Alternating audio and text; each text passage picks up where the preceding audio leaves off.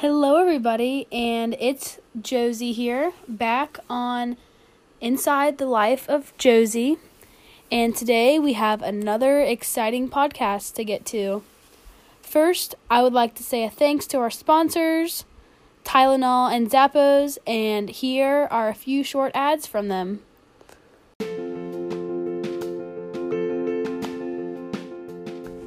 The past week, I've been feeling under the weather and I needed a change in medicine. I chose Tylenol Cold and Head to ease my sickness. Tylenol is proven to work within 24 hours to clear up any signs of sickness you have. If you don't take Tylenol, your sickness will worsen and you might even end up dying. Whenever you ever get the slightest bit of sickness, you either take Tylenol or worsen your sickness and die. In that situation, I am sure any person would choose the Tylenol and immediately start to feel better.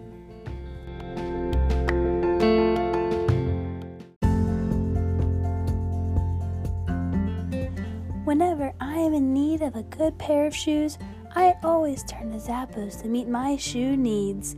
They carry any type of shoe you could ever want, from fancy high heels to a lazy pair of moccasins. Zappos has the best deals out of any shoe website, and they always have free shipping on all orders. Pretty much any other shoe website has outrageous shipping taxes and fees, and those can get annoying. Other websites also have limited selection to pick from.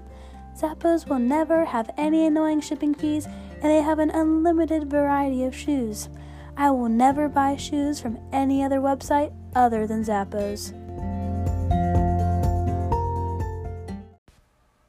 Thanks to our sponsors, but now let's get right back to the podcast.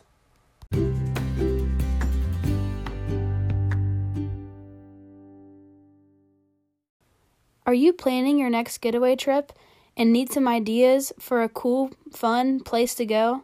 Well, here are some of my personal favorite traveling spots of where I've been. The first place on my list would have to be the Grand Canyon and Sedona, both located in the beautiful state of Arizona. The plane ride wasn't bad, and it was really worth it when we finally got there. The scenery was breathtakingly beautiful, and I loved all the amazing rock structures. The weather was hot and warm, but surprisingly not humid like it is here in Indiana, and so it wasn't as hot as it felt. There's also great hiking spots where you can go and get your steps in for the day. I even didn't break a sweat sometimes because it wasn't humid out. And I loved every bit of it, and the people there were so nice. Number two on my list would have to be St. Croix in U.S. Virgin Islands. The plane ride was a little longer than the one to Arizona, but it was still worth it. We were flying over the beautiful oceans of the Caribbean, and it was just breathtaking to see. When we landed, the island was very relaxed and very laid back, so it made it pretty nice. The weather was about 75 to 80 degrees every day and sunny, the only time it ever rained was about 12 o'clock each day, and it was only for a quick shower. The island had a lot of nice beaches with white sand and turquoise clear water. I could I would do anything to go back to it. The third place on my list is Gulf Shores, Alabama. The drive down was pretty long and annoying, but once we got there, I started to like it a lot better. The beach is not crowded at all, actually. And from our condo, we saw amazing sunsets. Gulf Shores has many great restaurants and especially coffee shops where I love to get my favorite iced coffee. Also, the people working the restaurants, hotels, and coffee shops were very nice and very likable, and we could talk to them very easy. Overall, Gulf Shores was one of my faves. Now, here's an interview about one of these great places. Hello, Hayden. I will now interview my brother Hayden, who is in the sixth grade, and I will ask him a couple questions. Say hello. Hi. Okay, Hayden. Why is St. Croix your favorite spot to vacation? They had great beacher, beaches. I saw turtles and sharks, and I saw Kanye West.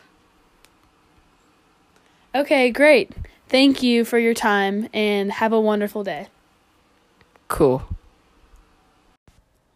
Now, listen to this clip from Kristen and Saya's YouTube channel, and it is about the Grand Canyon. Kaibab Trail, which means mountain lying down, in the Pai language, which is one of the tribal languages from the tribes people that live here.